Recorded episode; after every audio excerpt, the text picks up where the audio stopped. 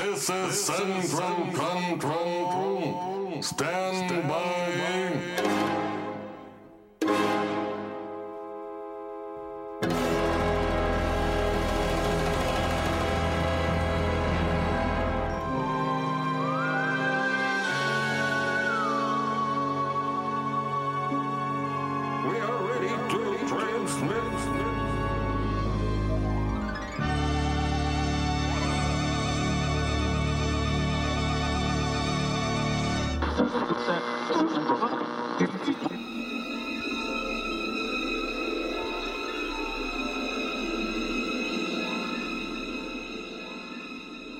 Guess what time it is, folks? What time is it, folk? It's time for a little HH. H and H. So strap on that uh, little rubber band around your arm. Get that vein nice and juicy. Harley Davidsons and haircuts. Wait, wait, what? No? No, that's not where I'm going. Hollywood Hullabaloo? There you go. That's the one. Who the hell are you? I'm Tim. And I'm Derek, and this is. Transmissions from the Forbidden Planet. Ooh, it's very visual how much that title excites me. So then, yeah, anyway, so this is, of course, the March 2023 edition of Hollywood Hullabaloo. Let's get into it. all right.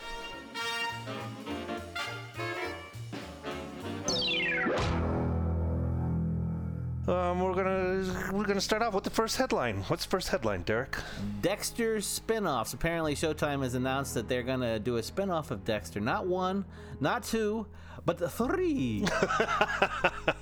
That's how many licks it get, takes to get to the. yeah, yeah. A Showtime Beat the Dead Horse TV series Lollipop, basically. yeah, this is very disappointing to hear. To, for Yeah. me, you yeah, me too. okay. The show went off the rails after the showrunner was fired for wanting to end the series. Right, at season 5. That's season, yeah, for yeah, going into season five, Right. and then they did the uh, after the series went on way too long and went Right. down silly directions. Right. It ended terribly, made the whole nation angry with the lumberjack staring into the camera thing. Right. And then what? How many? What? How many? Do you remember how many years went by? Season 8, like you said, a lot of people didn't like, and that ends up wrapping up in 2013. And then all the years later, all the way up to 2021, we finally get a season 9 where they're trying to come back. They got the original showrunner coming back to Right. close things up since people weren't happy with that, that last little round that they did. Kind of doing it in the way he intended it Well, to be done before he was fired. I. I mean, in a way. Sort of. Right. Yeah. I mean, he's coming back to close it out the way he wants to with all the baggage from the previous seasons. I believe you said something to the fact that Michael C. Hall, who plays Dexter, uh, part of the agreement to coming back to do New Blood was we can't pretend seasons five through uh, what was it eight or whatever didn't eight. exist, yeah, he didn't want a retcon. right? Right. Because he, you know, he enjoyed working with the people he worked with, and I guess the showrunner was like, "Yeah, okay, that's fine." And so they Right. they did like a modern version. So in that show, I mean, I don't think it's a spoiler because it was in the trailers. His son Harrison's grown up, and then there's that whole thing uh, about whatever, Right. right? Does he have that dark passenger? so I'm obviously one of the spin-offs is going to be revolving around Harrison as Right.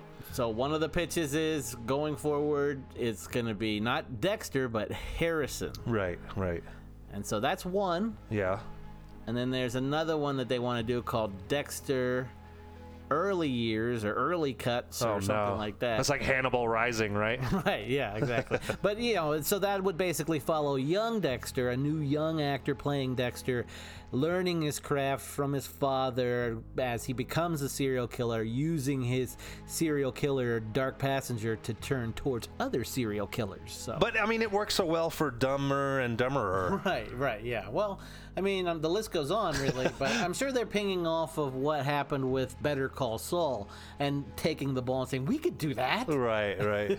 Because I guess maybe New Blood season, what is that, nine or eight?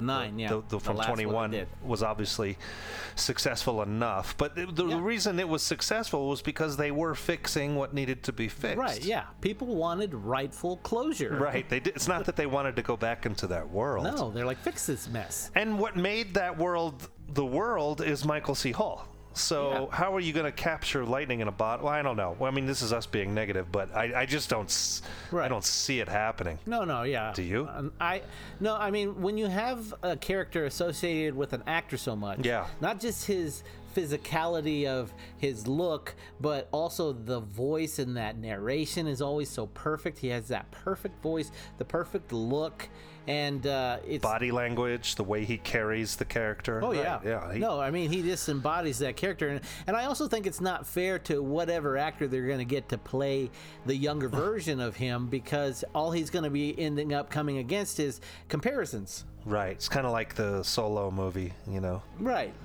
Yeah. You just it's just it's one of those things that I think they're automatically setting it up for for failure. And then you know then the other spinoff, which is bizarre to me, is Yeah. a spinoff of the early years of John Lithgow's character. Oh, the Trinity Killer, really?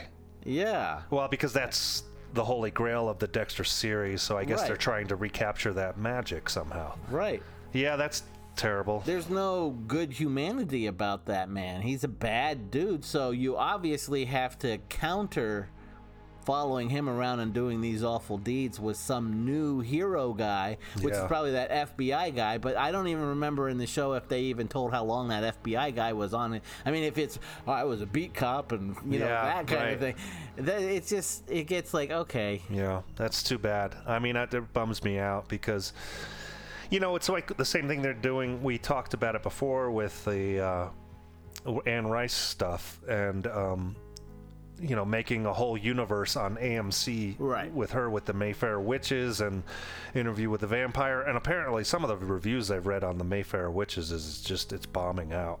That Oh, it's really? not do- it's terrible and so I don't know it's too bad Yeah, and as I was saying before, a lot of people are trying to capture that lightning in a bottle that happened, in my opinion, again with uh, Breaking Bad, where that eventually ends up falling into Better Call Saul, Mm-hmm. and that is received so well critically Right. and through the fans. right That is an amazing thing that happens with the TV show is that you give a shit enough about uh, background characters Yeah. on one show that spins off into another show, and you still love those characters and their background characters. Right. So it, they created this world, but I think the smart thing that that show did that obviously Dexter didn't understand to do, but the original showrunner did was let's not keep going on because it gets silly when Dexter in season twenty is going after another serial killer. yeah, in Miami, right? I, I mean, who knows? Who knows? You never know. I guess I should Go- never count it out, but Right, right, I mean, right. all three of these Dexter spin-offs will probably be fucking amazing. Yeah, right.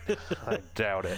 Well, I'll say this about uh, Dexter before we get off the subject, and that is, I, I mean, I for one know that I was way more harsh a critic on Dexter than you were. Y- yeah. you were very forgiving about it because Right. by the time that uh, trailer came out, I remember getting a text from you, "Hey, did you see the trailer for that new Dexter? I'm feeling the old vibe," kind of thing. I did. I did. and I went in way more hardcore, crossing my arms, like, "Show me something." yeah. Right. Right. Whatever, and it won me over. It won me over. Yeah. Right. Yeah, they did. It did a pretty good job. Yeah, Um, yeah. So now they just need to leave it alone. Stop picking that scab.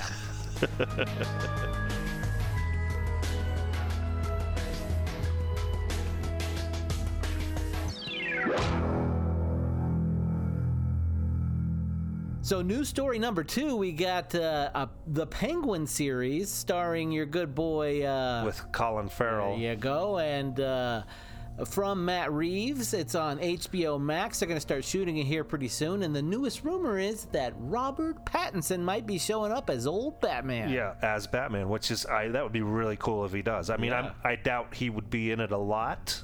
Probably no, just A few, uh, an appearance or two. Right. And they could probably bring him in for like three or four days and he could get that shot and no problem. So, Right. Kind of not unlike they did in the first Suicide Squad, where, where Ben Affleck shows up to arrest the Joker. I think. Yeah.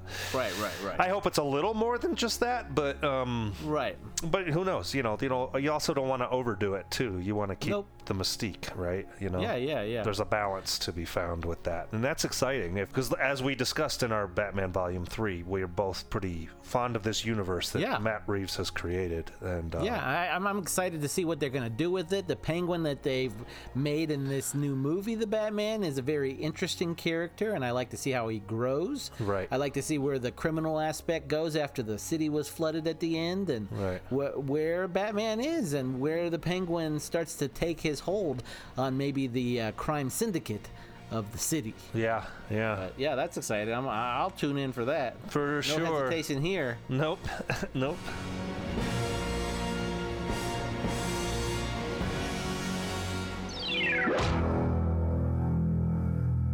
Let's give this uh, headline over to you next. Okay, because this is my area, and this is kind of going to be in the same spirit of the first headline.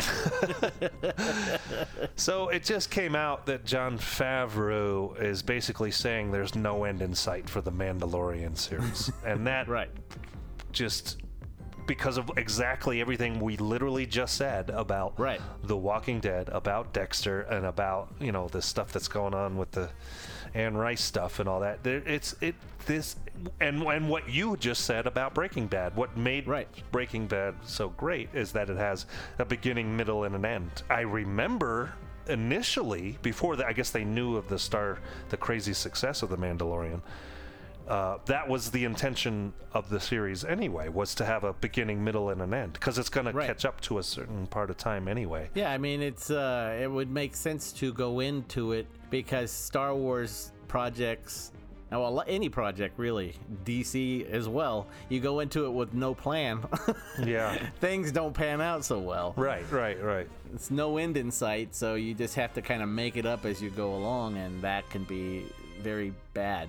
And so, It's unfortunate. I mean, that really bums me out because I, I, I mean, I, I, I don't feel like Pedro is going to want to keep going. He's at a certain point, he's going to be like, I, I want to do other stuff, and Yeah, then I and then it doesn't. Then it, what does it become about Grogu? You know? I, I would imagine that if he decides to not do it, I, I would wonder if they would just keep him in the helmet the whole time and Right, say, right. "Will you do the voice, or can Yeah. we get someone in to just do the voice of the character now?" Like uh, Seth MacFarlane and Family Guy. know? Right, right, exactly, yeah, just like that.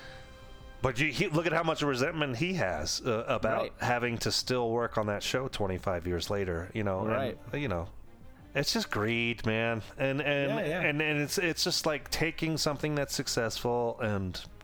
You know, Jesus Christ, everybody still talking today about what a perfect concept the whole Breaking Bad series is, and why won't anybody fucking do that? You know, the only other one I can think of, I mean, granted, it's in the same ballpark and apes it a lot, is Ozark had a beginning, middle, of an, and an end, and, you know, they're in the same Right. kind of genre, I guess, but they were smart enough to do that, you know? Right. But no, it seems like nobody else wants to follow that. Right. Yeah. Well, I mean, you know, Favreau is all tied up in the Marvel world too. I mean, he was there from the ground floor, built that up, starting with Iron Man. So he's he gets cash off of that. Yeah, right. And I think even Right. he gets cash off of every film because he's a producer on a lot of the films that Iron Man ends up showing up in because he was there for the first Iron Man. So he gets cash. Well, and he, he did those live action Disney movies too, which I'm Right, sure he made a t- bazillion dollars on. yeah. Yeah. What, what at what point do you just like I don't need any more money? Right. Let- You know, let's let's instead of money, let's do something with integrity. Right. and, uh, it's bummer. I, I think uh, he did that. He said, I want to do chef. now I want more money. yeah. Whatever. Uh, he's And, well, obviously, I mean, he's a fan of the Star Wars world, and he got a chance to go play in that uh, toy box, if you will.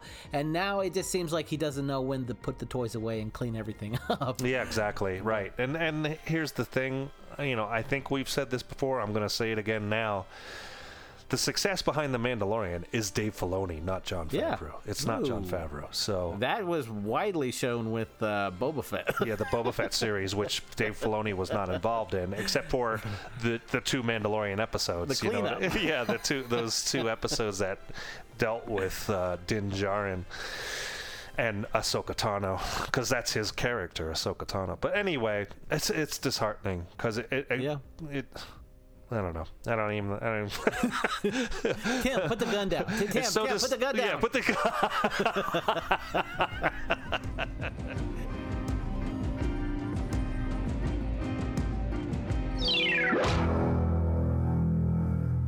All right.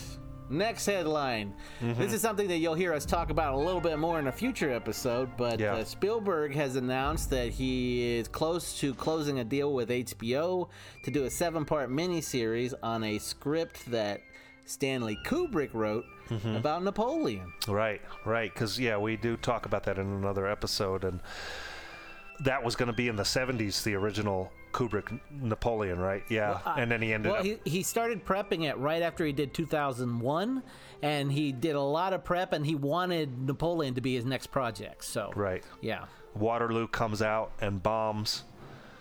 So then he shifts his resources to Barry Lyndon instead. But uh, Well, uh, what's what's crazy about Spielberg taking over this project of Napoleon from Kubrick's own work is, you know, Kubrick constructed this project of Napoleon himself, wanted to do it himself, and uh, Spielberg famously took over that AI project that Kubrick worked with, Yeah. and then apparently Kubrick even asked Spielberg to take over that AI project because he felt Spielberg's sensibilities was was better for the project and added a sense of whimsy and and uh, uh, wonder. Yeah. And uh, so now Spielberg's taking on this project and turning it into a seven part miniseries from Kubrick's original work and script.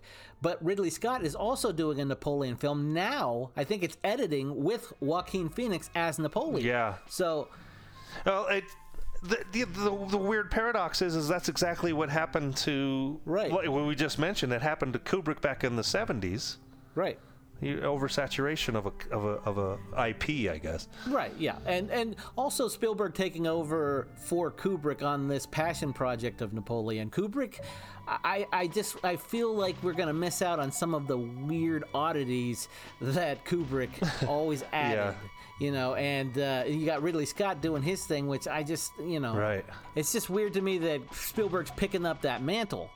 And of course, there's got to be some kind of passion there for Spielberg Right, to right. to jump into a big project like this, especially for something like HBO. And uh, I don't know, it's just I'm sure. I mean, like ever probably part of his, uh, you know, and I, I don't know. Yeah, you're right. It's weird. It's weird. Here's the other thing too.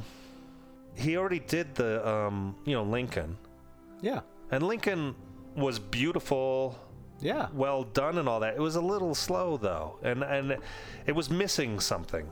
I felt Oh, really? like. Yeah, See, I, I, loved it. yeah, I feel like it. It uh, and uh, um, it hasn't stuck around with a lot of people either, other than what's his name's performance, uh, Daniel Day Lewis. Right. It's kind of a forgotten film, and I, um, I don't know. But I would push back on that a little bit for you and saying maybe it's forgotten, not necessarily because a lot of people don't like it. I would imagine, in my opinion, it might be forgotten because of oversaturation on the market. Hmm. There's so much content out there, it's hard for any movie to stick in your mind for a long time, I guess. especially a drama, a period drama. Well, That's asking a lot.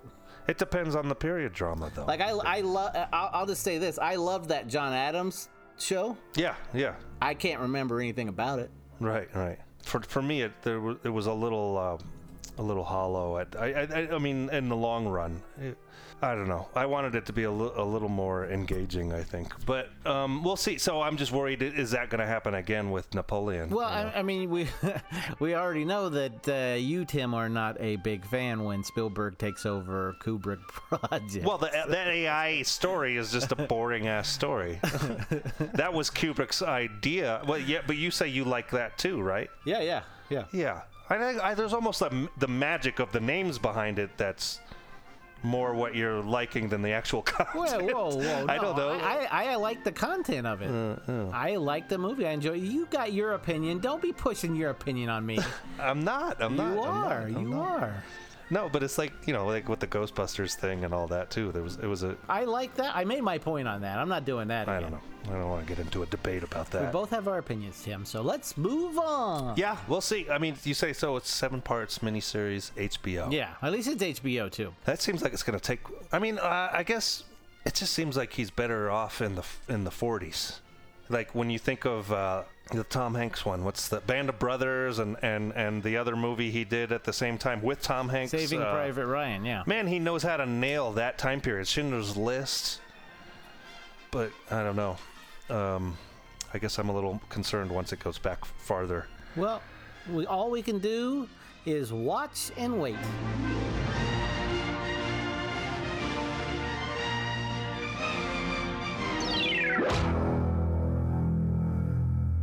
The next one's in, is this, this has been a roller coaster going on for a few years now, and uh, It's officially ended for us, man. yeah, and and you, uh, yeah, for I- us. I said us. Mindhunter has been uh, officially canceled again.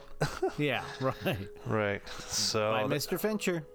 Yeah, by David Fincher said Right. it's too expensive for Netflix. I feel like Netflix has nosedived over the last few years anyway. We've been talking about this off transmission. Right. And then I believe we even discussed in the past how you were saying they have a different um, uh, a goal in mind and what they want to do. That Right. When they were on top and they were the sole streaming service out there, they were just like, we don't care if we spend $170 million on Irishman for Right. Martin Scorsese. Let the Right. man do what he wants to do. or the or Mindhunter, which is expensive. Or Mindhunters, or Dave, let David Fincher do what he wants to do. Here, burn through this money. We're making tons of it anyway. Well, all these streaming services come out and start gobbling up their their people. Bandwidth, yeah. Yeah, and uh, all of a sudden they're just like, well, that uh, that Irishman only appealed to Scorsese people. Right. Well, fucking duh. which is a huge thing. you Yeah. And it was up for Academy Awards and all that, but Right. No, no, it was definitely it wasn't for a lack of quality because they got all the accolades and reviews and it came out very favorable, I think, for- for a lot of Scorsese fans. But what happened is the subscribers started getting robbed by like Disney and HBO and Yeah. and so once they saw that, they were like, "All right, it's time to start penny pinching." Yeah, exactly. You're right, and that's what's happened, and you can feel it because the I feel like Ozark was like going back to that. That's like the last cool, edgy thing they've they've done in a while. I mean, they might have a few more left, and the book's ready to come out. Yeah, but, I mean they're clinging to a few of their heavy hitters, but you know that obviously started several years ago. I mean, it only just ended last year, but um, Right. Yeah. Well, they still have a, uh contract with David Fincher, and they're still doing projects with him, and they're still doing that uh, love. Uh, love the love, sex, and or, robots. yeah, well, love, death, and robots. I think is what it is. Right. But that's pretty edgy, and I like that. So that's kind of cool. That It seems like it's still remnants of the old Netflix, though, because that came Right. out. The original one came out like five, four years ago, right? Mm-hmm. yeah, Or three years ago, maybe Yep. before COVID. yeah, yeah. And so the thing is, is they uh, they're continuing their relationship with David Fincher, which is nothing but a good thing in my opinion. Mm-hmm. Uh, they're doing a few movies with him, and maybe a series. But I think that uh, Mindhunter just Right. because it was a period piece show, I, I, they know that Fincher wants to dress locations like it's actually the 60s and use cars, and that gets expensive. And so that's a little frustrating. Right. Because they don't want to spend that, but they want to spend 250 million on Red Notice and uh, Adam Right, right. Project and uh, all of that stuff. So it's just, it's odd. Right. I know. That's these more kind of like uh, popcorny, kind of Yeah. stupid. Oh, yeah.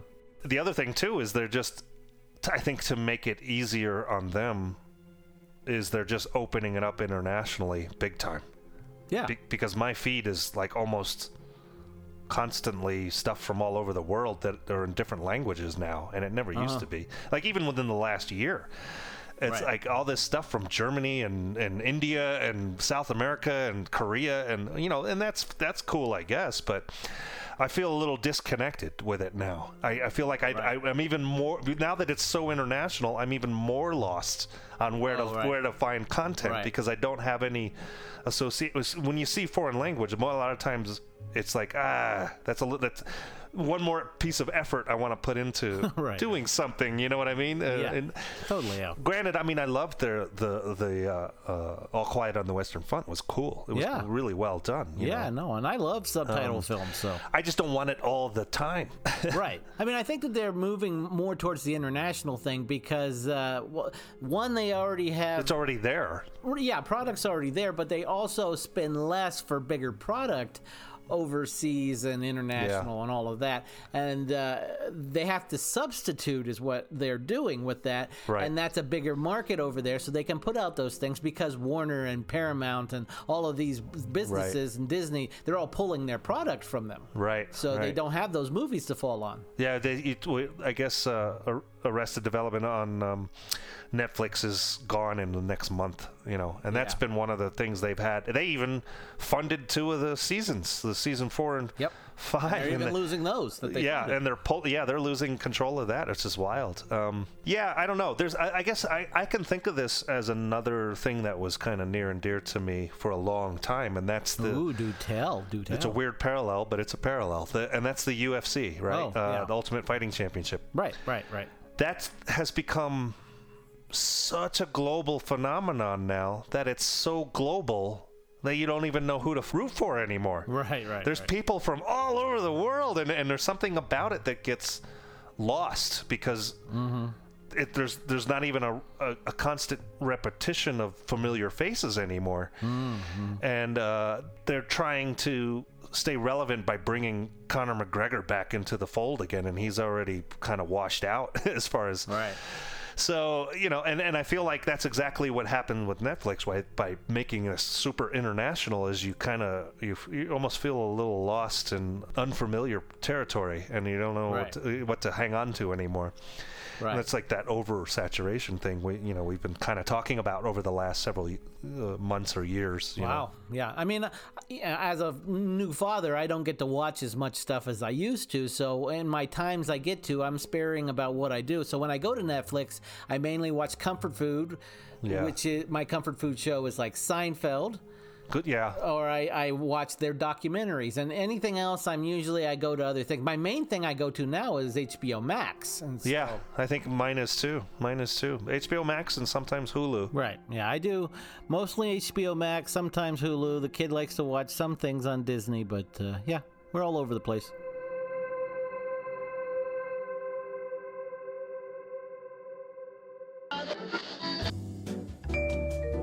Hey there, folks. We just wanted to let you know in case you wanted to reach out and have any questions for us, or even wanted to answer some of the questions that we've posed to each other during the show, you can find us on Instagram and Facebook at at TFTFP Podcast. Yes. Sometimes you might want to use Twitter instead. Yes. And, it, and if that's the case, you go to uh, the address there. It's a little different. It's podcast TFTFP. Hey, if you want to send us a shiny old email, you can do that at tftfppodcast at gmail.com. That is beyond the truth, my friend. And do us all a favor and like, subscribe, and review us because it helps us out.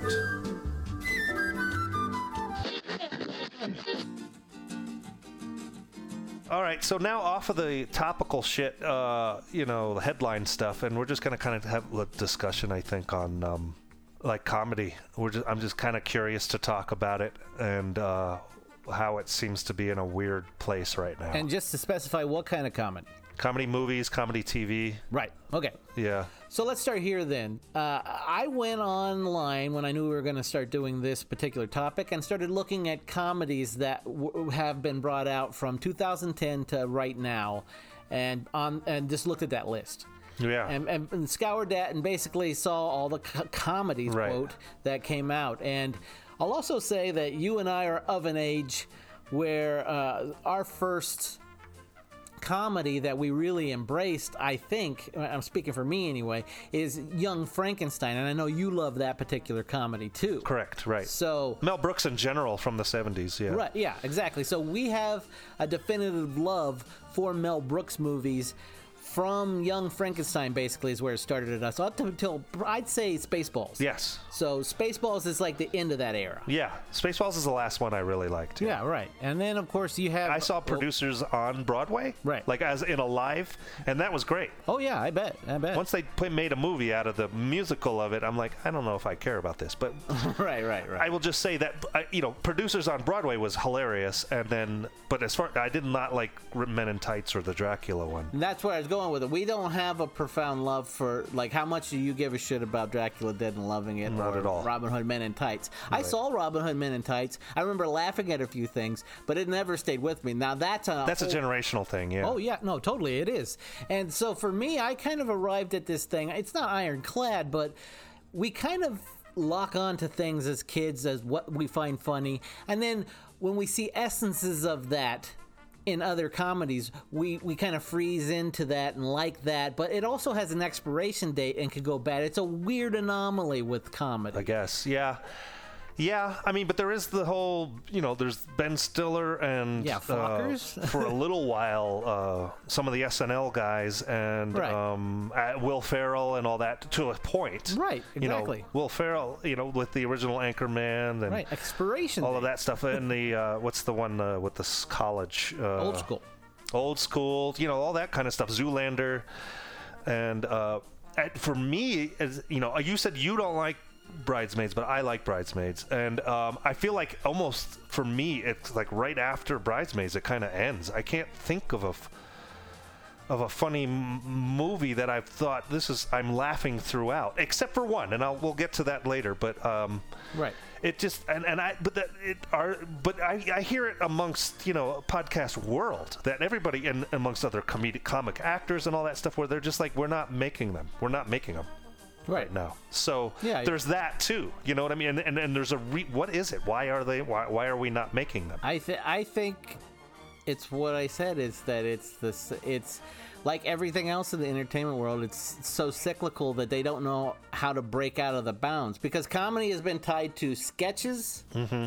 or a flat out screwball comedy or then in it seemed like right in the 80s early 80s maybe late 70s they started mixing genres so Yeah. it's a comedy with supernatural twists that's ghostbusters or Right. it's a comedy with uh, with some drama in it and Yeah. so you get all this whole mess of films and so then it starts getting so weaved into the mixing of genres that when you go back and you look at lists, everything listed as comedy is like, well, yeah, I guess I could see that as a comedy, but it's not really like solely like, oh, well, that's you know wall to wall laughs or, or something like that.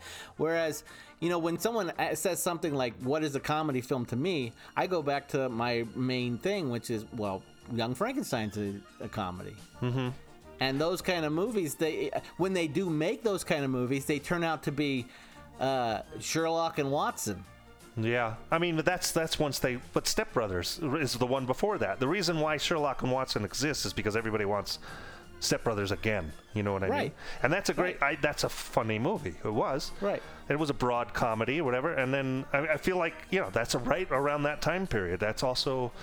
Like I said, bridesmaids, and, and then when they tried to do Anchorman 2, it's like, okay, forget it. Because I keep going back to that time period those are those are comedies I like to rewatch. I was, you know what I mean? It's not just Young Frankenstein way back in the 70s. I think there was a, a like a, an explosion. I feel like in that what is that or like uh, mid 2000s and and 2010s and all that stuff. And then it just all of a sudden it, it faded off and just they tried doing these ones with. Uh, the chick from Bridesmaids, I can't think of her name.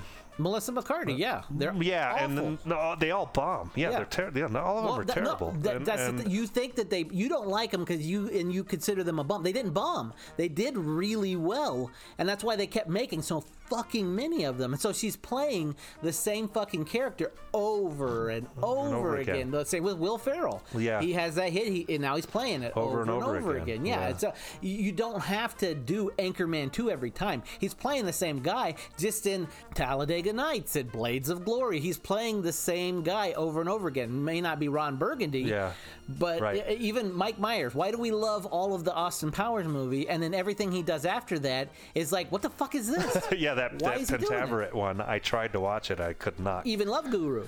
Yeah, oh, that's Well, terrible. and then there's those other things too. Like we have our own little petty little things that we don't want to see certain movies because certain actors are in. I have well, the one with James Franco, and then we've Mm-hmm. just been burnt on like Adam Sandler films and those Vince Vaughn comedies and Mm-hmm. the Cameron Diaz films that they were doing so many of, and all of the Melissa McCarthy crap that we already talked about. You know, you have The Rock in a lot of them that I know you haven't seen, and No. the Dirty Grandpa with uh, Robert De Niro. All of that stuff Right. we avoid, and who knows, we might be avoiding films that we think we actually find funny, Mm-hmm. but we're we're holding them in contempt because of the people that are in them, and also we're also completely distracted by all the social media garbage that's out there. No, I know, but I mean, yeah, I guess, and like, I think, yeah, maybe social media does play a part in it because now we can. There's there are a lot of funny random people on say TikTok or Instagram. Yeah. That are in their little one minute, two minute clips that are can make you l- laugh as hard as fuck, and then Yeah. you can't give that person a movie. But it's it's just yeah, I think we're in this weird little void place. Plus, Yeah, there, yeah. th- there is the woke part too, where you know there's a lot of positives to wokeness, and then there's some negatives too, where it gets overboard, and then people get scared to take risks, and rightfully so, because all these careers have been ended by certain people taking risks, and you know we're not going to talk about stand-up comedy. We're t- this is a movie uh, TV podcast, so. And I feel like you know the sitcoms that are out. Uh, that's generational for sure, oh yeah, right? No, for sure. Yeah, I couldn't give two fucks about like How I Met Your Mother or Big Bang Theory Yeah. or any of those things. Right. My, my sitcom watching stopped with Seinfeld. Yeah, yeah. It stopped right, Right. there. I mean, I watched Friends, I watched all of that Yeah. stuff, but it was a means to an end just to get to Seinfeld. Yeah, right. Yeah. The minute Seinfeld went off the air, I didn't really care. I mean, Office is probably the only one after Office, that that I yeah. really gave Right, The uh, Office, gave yeah. shit about. Right. Yeah, I think that's you know for me that's where I lose interest too, and and um, Yeah. And then everything tried to be like The Office. I can't Right. tell you how many people come up to me and say Parks and Rec, and I'm just like, I tried it, and it just was like, it's not as I'd good. rather watch The Office. It's not as good. No. it's definitely not. No way, not even near. Yeah, and then uh, like you said, Community, and and and and they did a Walmart one or a Superstore. You know, they, it's all Yeah. trying to yeah. I, Everyone's I- trying to harp. I- it's yeah. that cyclical thing. part of that is us being older and No, and shutting down you know Yeah. because obviously and big bang theory that's another one that was huge Yeah. and i could not give two shits about that yeah. except for Kaley Cuoco. She's a very interesting, very interesting actress, and yeah. She's got a visual thing. Yeah. just- you can cling on to, or two of them. Um, oh jeez, No, no, but d- going back to that bite-sized thing that you said of like Yeah. TikTok and Tik- these little yeah. segments and stuff like that, I think I think that really springboards off of YouTube, right? And I think that YouTube really springboards off of something that I go back to. They don't make a ton of them, and I'm glad that they don't. We're not on the ninth sequel, but Jackass, right. they come out with those things every few years, and that last one came out last uh, on 2022 actually. Yeah. and I fucking loved it. Yeah. I laughed harder at that thing in the theater than I have in a long time. Right. But that's another thing that people look at. Well, it's not really a. Well, it is a comedy. It just- It is. That's totally a comedy. they don't have to write a whole fucking plot. They just Yeah. come up with a bunch of dumb shit Right. and they put it in there, and maybe one doesn't work, but the next one will. And there are people that hate that, and I get it. I understand it because there's rip-offs of that on YouTube and TikTok stuff too. Right. That I'm just like, I don't like this because it's not Johnny Knoxville. yeah, yeah. There is a comedy that I saw recently that um, I was surprised at how much I laughed at it, and that's the uh, the unbearable weight of great talent, which is Nicolas Cage playing himself and playing a version, another younger version of himself, and my my all time man crush Pedro Pascal is the kind of Right, right. antagonist to the whole thing. right. Holy shit, that movie is fucking funny. Yeah, yeah. No, it's it's pretty damn funny. And the reason they got away with it, I think, is because of the content. Doesn't he's making fun of himself? He's not making fun of anybody else. We're in a t- Right. we're in a time period where it's really hard to make fun of other people. Oh yeah. You know, South Park has made a whole career off of. Uh, Right. Making fun of other people, and and, and and it it seems like when you animate it, you can still kind of get away with it because it's not real people. Oh, yeah. people. You know what I mean? And Yeah. Oh, it's a definitely a detachment from reality when you see it animated. right, Yeah. But that that movie that you're talking about, The Unbearable Weight, is is one of those things that crosses genres. It's more comedy than anything else. Right. But it's like they said, what if we took Narcos Yeah. and mixed it with a comedy with Nick Cage? What would that look like, and how funny would that be? And that is Yeah. where they got Yeah. that whole thing. So, Yeah. but yeah, it's an enjoyable film. It has a little bit of an issue with the third act, I'll say. I Oh. it, it kind of was losing me a bit there, but other than that, I think it's it's very funny and, and a lot of fun. Yeah. And that's one of those things of where where are you going to put that? If you're in a place and you need to categorize that movie, uh, the unbearable weight, where are you going to put that? You're going to go to the comedy section and set it down. Like if you're in an old uh, Yeah. like uh, Video store, right? because that movie that I just said that I watched last night and really liked, The Banshees of uh, Uh, Inner, Inisherin, yeah. Inisherin, that's listed as a big comedy, but I can guarantee you people walked into that thinking, oh, is this a fucking comedy? What is going on in this? Right.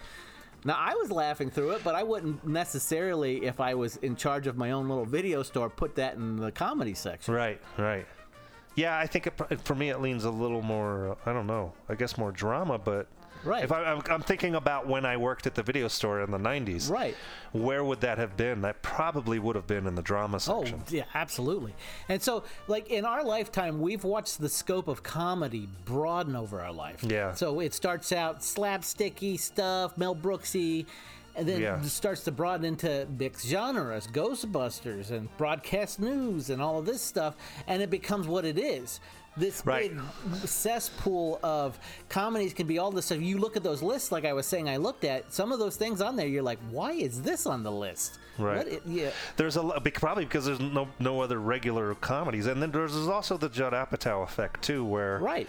You know you add the heart and the drama to it, and it yeah. kind of yeah, it kind of it it, and he just keeps harping on that as if it's you almost get sick of it after a while, and you're like, I don't even want to watch one of his movies because I know. It's not 40 Year Old Virgin where you're laughing constantly Right. through the whole thing. Well, no, and, he uh, basically took what they did in um, broadcast news and Parenthood. Yeah, right. And that's his fucking formula. right, yeah. And I love Parenthood. That yeah, I movie's do great. too. I think yeah. it's, it's, a, it's a great movie, and that when you go back and after you've seen two Judd Apatow movies and you watch Yeah. that movie, you're like, Yeah. oh, he th- he's ripping these movies off. yeah, well, I mean everybody's ripping everybody No, off what I these days, but yeah, It's all so mixed genre. there's yeah, right. So the mixed genre thing happened, I think, ha- it happened because people were like, I like Mel Brooks, but I don't want everything to be Mel Brooks, or I don't want everything to be Naked Gun, or I don't want Yeah. everything to be be a whatever. parody. Yeah. Right. And so you start mixing those genres, and by the time you get from 1980 to 2023, it's so mixed up and can, you know, it's just it's it's hard to make sense of it all. It's also like almost a necessary evil because if you don't start Right. mixing, you start repeating yourself. Right. You know what I mean? And They're it's, even and it's- doing it when they're not. Re- Yeah, right, right. Yeah. I know. Well, yeah, and we're at this point. You know, we I think we've had this discussion before. You know, where oversaturation and then uh, yeah how do you this this is a hundred year old medium now movies are, is Yeah. and tv goes from the from the 50s you know original content is like pretty few of, and far in between And plus, you, you know, I'm in. I'm entering into my mid 40s. You're Yeah. you've entered into your 50s. Yeah. We're we're uh, as kids, we grew up. And we watched a lot of content, TV Yeah. and movies Yeah. and stuff. We've Yeah. seen so much shit. It's hard to give us anything original. Right. Yeah. Right. Yeah. So then when you do see it, you're almost you, it either really hits you or you're almost like I I don't even know where to put this in my head. Right. Exactly. you know what I mean? Because because to be original, you kind of have to go way the fuck out of Yeah. the wall. Kind of like that that in a in a Banshees of Yeah. Inisherin. It's so far out there, you know, and and just a, a, a, a wild and unique story. yeah. You're like, oh wow. Wow, I don't even know where to put this in my head right now. you know? Exactly.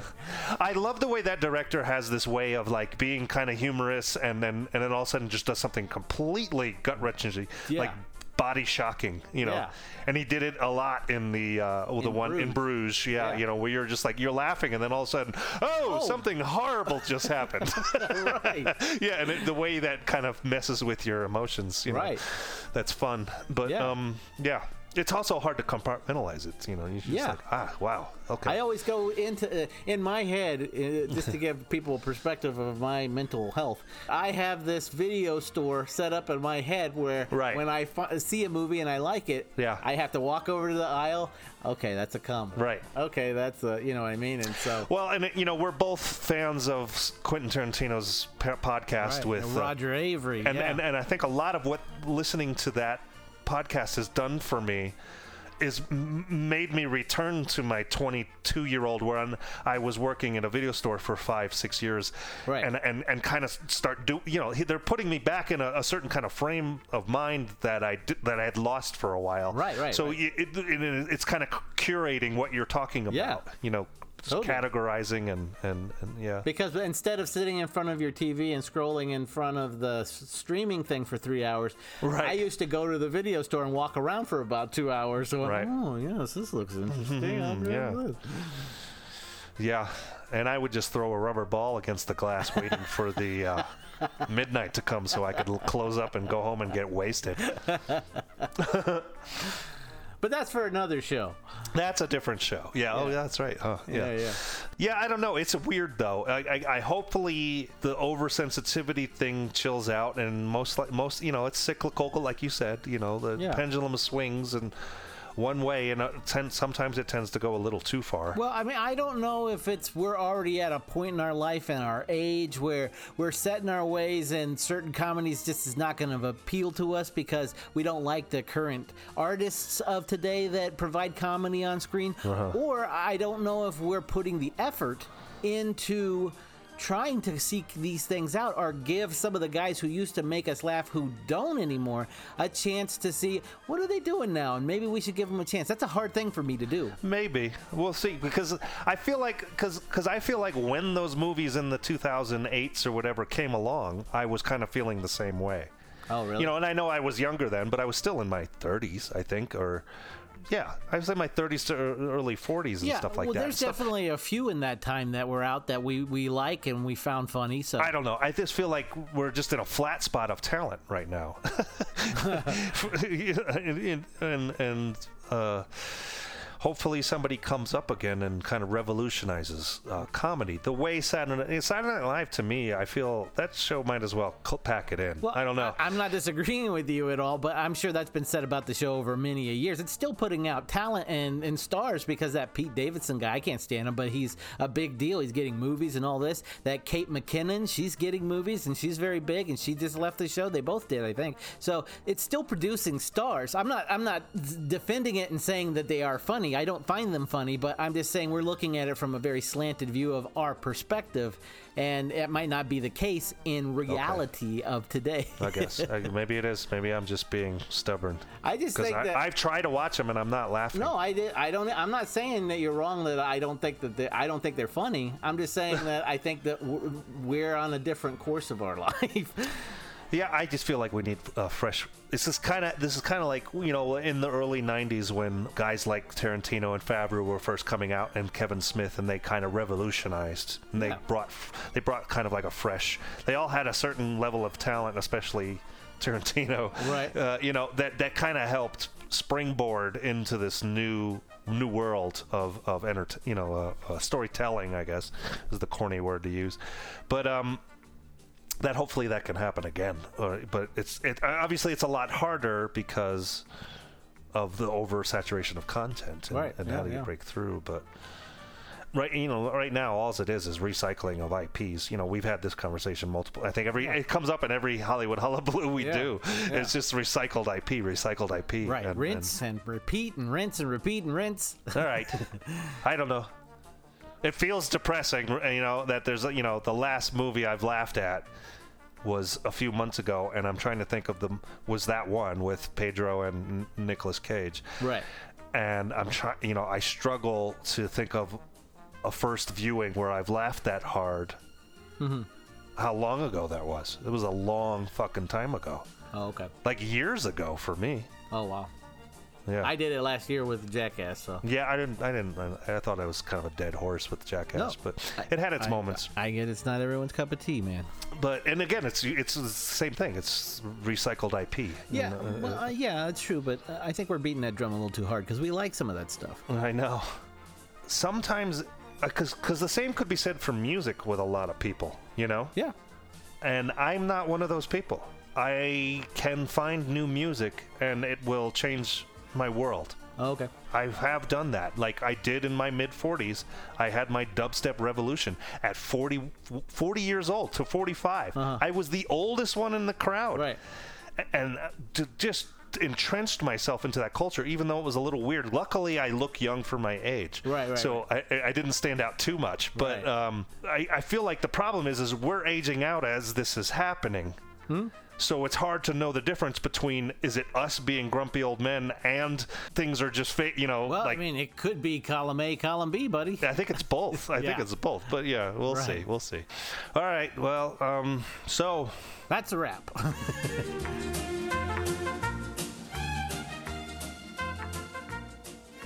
now on to a more lighter-hearted topic. what are you watching? Right. You're not watching anything. I'm watching everything because I'm childless. Right. Right. Yeah. Well, I mean, um, So what are you watching? uh, uh, we're actually watching the uh, Last of Us. We just watched the last episode yesterday. Oh, oh, I didn't know you were watching that. Yeah. What do you think? I like it. I here's what I like about it so far. Not to give a whole lot away, is that uh, it keeps solely on the main characters. Yeah. They do a whole show with side characters, and then they wrap that shit up. Yeah. Right. So we don't have to do a Daryl or Carol right. or That yeah. all of that. I'll tell you what. I was up, especially leading up to that. When they get to Kansas City, I'm like, oh fuck. And I was saying this to the guys at work who are, got me to watch the show. I'm like, they better not fucking Walking Dead this, where it's it becomes all about this community in Kansas City. Oh, and yeah. I was like, fuck. And then of course, you know, they, you know, the the, the thing. Things go on, and you know that that doesn't happen, and they're Yeah. jumping ahead in time and all that stuff. Right? No, I, I like all of that. I, I'm really digging it so far. I always keep trepidation in there just in case, Mm-hmm. because you never know when they're going to drop the ball. But I do like it so far. I like the acting. Pedro's great. Uh, Bella, the Yeah. girl, is great. And uh, yeah, it's really well done, well filmed. There's a lot of tension. Uh, yeah, I'm digging it. The thing I'm digging the most about it is that it is very non Walking Dead, which yeah, That's, I, that's I don't. literally exactly what I was just talking about, and and and they don't do the parking, the Walking Dead thing at all. Yeah, exactly. I was, that was like I'm like because it's so it's so fresh in my mind how that the, that the Walking Dead kind of went off the rails. Oh yeah, totally. Well, and, And- I'm way more harsh on that show than you are. You were really nice. Yeah. You kept with it for a long time. Mm, yeah. Well, I mean, once I reached my point, I was done. Right. I, I, I can't even pretend to watch it anymore. Right. But uh, yeah, and and um, you know the science behind it. Right. I when it first when I first watched it, I got a little weirded out by it, and I started researching it to see is this possible. so it's not. It's not possible, but uh, it does happen in nature, and and Right. there is a, a, a cordyceps that does zombify ants and other insects and kind Yeah, of yeah. creates, and that's super fucking cool. You know what I mean? Yeah. So it is based in some sort of reality, whereas zombies at this point, you know, straight up zombies is, is completely made up. You know what I mean? Right, right. And I thought that was kind of fun about that. You know. Yeah, yeah. And I, you know, I do watch the after show stuff they do, uh, and they'll do side by sides, and I'm surprised by how many of the scenes in that show are shot for shot from the uh, video game. Right. Yeah. Like d- I, I don't watch the after shows at all, but I do work with a gentleman that uh, he's a big fan of the games, and he seems to be very happy with how they are presenting it. Yeah. Yeah. Right. Yeah, it's fun, and and again, like I said about the uh, Nicolas Cage movie, and The Mandalorian, I love Pedro Pascal. He's he's Right, the yeah, greatest. yeah, he's right. like the, my favorite human being these days. Right. But uh, Something that he's done recently. The, speaking of comedy, he was on Saturday Night Live, and there's a clip of his one of the skits he did that I find actually really fucking funny. the one where he's in the where he wakes up from the Yeah, yeah yeah, yeah that is pretty funny. Right. But I can't laugh at anything but him. You're right. The other people don't. I'm not laughing at any of those cast Right. members. Well, the, the way he does that uh, that accent is just hilarious. The- Yeah. yeah, yeah, the, yeah. So- The episode was funny. Yeah. That part was, but I, I yeah. right. anyway, well, that's cool. I'm glad. I'm, glad you like it. Yeah. Um, it seems like a lot of people are liking it. Yeah, it seems to be doing really well and well received, and uh, so far so good for me, man. No, I- yeah, fully invested by the end of them, and, and excited to see the next ones and all that. And uh, you know that, it, like you said, when this day of like we were talking about in this day and age of oversaturation, that's pretty. It's becoming more and more rare. Yeah. so it's well, almost, especially when you're harping off of something like zombies coming off of Walking Dead and Yeah, right. of that stuff. It's just you need more um, freshness. Right, freshness. yeah. And they've done it. Yeah, yeah, and well, I'll, I will say the one thing I really do like about the show too is it has that built-in time displacement. So it started the the whole epidemic thing started in the '90s, and now it's in 2023 or whenever it is taking place in the future. So they have all of those years in between that they can play around with Right. and do flashbacks, yeah, Flashbacks right, and stuff, everything, yeah. and and play around in a timeline, and that's a real brilliant strategy for them to be able to do that. Whether it's in the game or Yeah. whatever, it's a really genius little piece of storytelling to to play around with.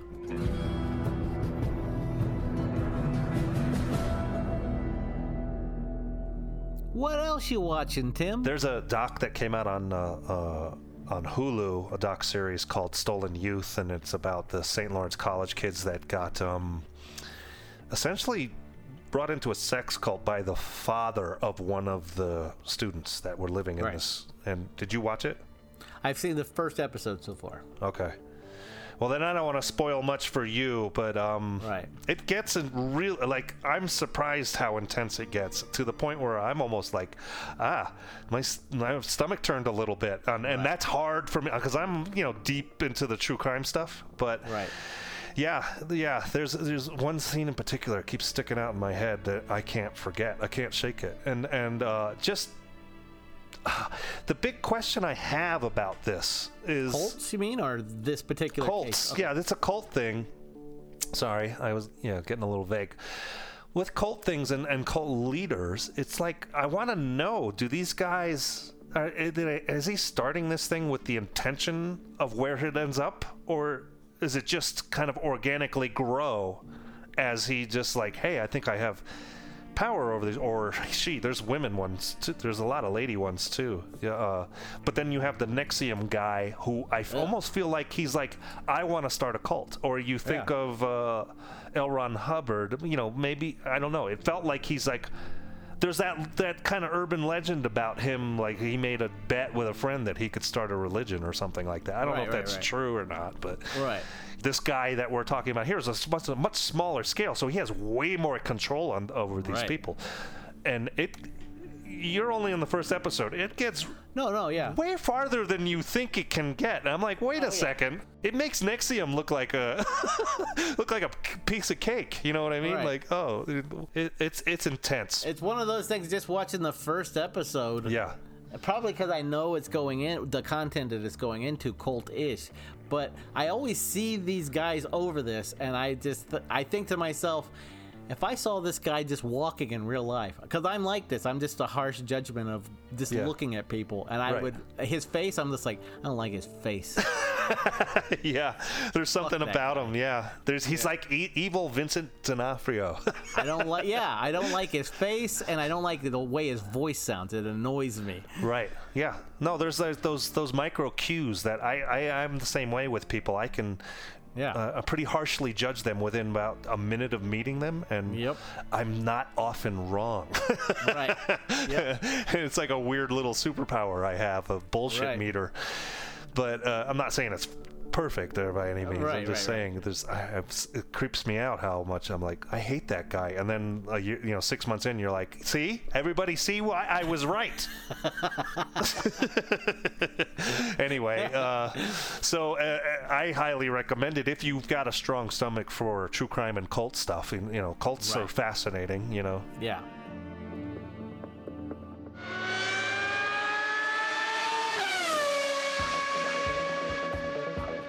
Yeah. So, and then this is not something you're into, but I'll bring it up uh, because it's it is popular. And um, yesterday, season five of Drive to Survive came out, which is the Netflix. That's see, that's the one thing keeping me there is the Netflix Formula One thing.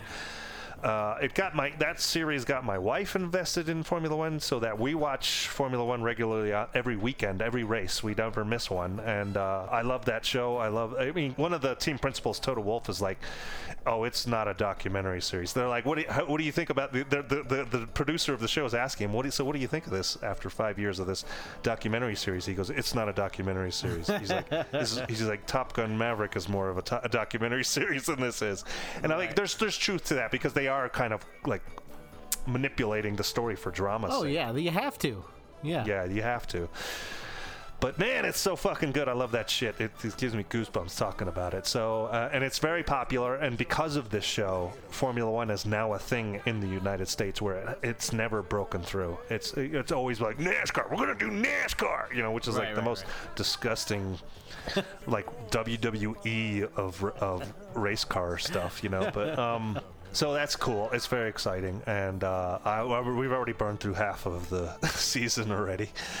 And another one that's probably it's also related to cars in a really roundabout way that I know you definitely aren't watching. But um, on uh, Amazon uh, Prime, there's a season two of a doc series called uh, Clarkson's Farm is out, and Jeremy Clarkson is an English guy who was a famous uh, automotive journalist uh, from the Top Gear series. He was one of the three guys. He's he's the guy that punched one of the producers in the face and famously got fired from Top Gear. And his other two co-hosts were like, "Well, if he's not in it, we're not in it." And then Top Gear went through this. It was like went from the number one show in the world to like we got Matt LeBlanc on here, and everybody's like, "What? What the fuck?" It's, it's it has picked itself up in the new hosts it has now. But anyway, Clarkson kind of did this thing off to the side where you know he's getting older and he he, he invested uh, a lot of money into doing a farm, and it's following him and in his very Jeremy Clarkson kind of idiot bullheadedish way setting up a farm and trying to make it profitable in England, where in England there's so many fucking regulations. It's mind-blowingly complicated. But it's just if you like him as a person, and you know he's he's a controversial figure sometimes because he does say things outlandishly. He's got a bit of a mouthpiece sometimes. But um, anybody who's a fan of him from Top Gear will be a fan of this. sh- Show, oh, and they have their own version of Top Gear called the Grand Tour that uh, Amazon kind of gave them a job after they all left Top Gear. But um, so that's out, and I've been halfway through that, and it's creating its own little celebrities within it because of some of the characters are so interesting and weird. I mean, it's one of those things like I, I, I would be like. I would never fucking watch this if it was anybody else. You know what I mean? It's the avenue through his eyes that makes it kind of interesting, you know. Right. And you can tell it's it's scripted. And Yeah. Top Gear was pretty scripted too. You know. Right. Things going wrong, you know, they they're doing it for the drama of the show, but it was still Mm-hmm. massively entertaining. Good. So there's that. Well, there you go. Well, for my last one, I uh, went on over to another streaming service that's free called Tubi. Yeah. They have commercials, but it's worth it. Yeah, yeah, they have co- commercials, but it's worth sitting through it because they have such obscure content that no one else has. Right, right. And so I ended up finding a documentary over there called Happy Happy Joy Joy: The Story of Ren and Stimpy. And I don't know if you've seen this. No. Man, it is fucked up. Really? The story of that show is some of the most fucked up shit I have heard in a long time. Really? Yeah. Wow. It's craziness. It's the story of how that show, it was an animated show called Ren and Stimpy in the early 90s. It ended up uh, getting picked up by uh, Nickelodeon, I believe. And this movie, this documentary, just picks up on how Ren and Stimpy was created, the making of it, how it ended up coming to, to Nickelodeon, and the making of the show, which I love stuff like that. And then it just makes this turn into like bizarre, dark, just fucked up shit and it just gets worse and worse. It's just it's awful some of the stuff happening in that show. I remember going to one of those Spike and Mike Twisted uh, cartoon festivals and, and Mm-hmm. Right. seeing seeing a Beavis and Butthead, you know, what ended up being a lot of like liquid television stuff on Right. MTV, you know, and then those springboarded a bunch like Ren and Stimpy got uh, a show out of that and and uh, of course, Beavis and Butthead famously did too. But yeah, there was a yeah, it was pretty interesting time. Right. That was kind of part of that era, though, where Yeah, yeah. like I was talking about when independent films start Yeah, yeah, coming inde- out, you know, that whole kind of like rebirth kind of thing. And I'm just hoping for crying out loud it happens sometime soon. As we harp this that whole I, I'm- hope for it too. I just wonder if we're a generation too old. yeah, well, yeah, But it's possible. um, because for years I remember that, and I remember watching Ren and Stimpy when it was on, and I remember now because everything's so retro. Hey, let's bring back Animaniacs, and, Yeah, which I never right, watched, and let's right. bring back Beavis and Butthead. They're bringing Right. that back, and all they bring back all these. They're bringing back King of the Hill too. and right, right. Uh, and I remember thinking, like, I wonder why they haven't ever tried to bring back Ren and Stimpy. But when Yeah. you watch this doc, you'll understand why. Right.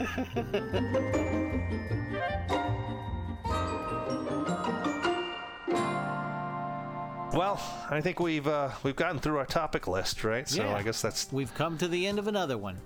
yeah the end of uh, Hollywood hullabaloo. Yeah. So All it's right. been a depressing show. And Tim, Tim, give me the bullets. Give me the bullets you have, please. Thank you. Like you said, committing suicide on on the air here. Trigger warning. Trigger. yeah. Oh, so the next one will be the my next one will be better. Uh, good old Ed Wood. Ed Wood clip. Yeah. All right. All right. Well, I guess uh, on that note, I'm gonna uh, hit the button here. All right. Well, hurry. I got to take my medication. I'm old. Okay. Bye. We are ending our transmission.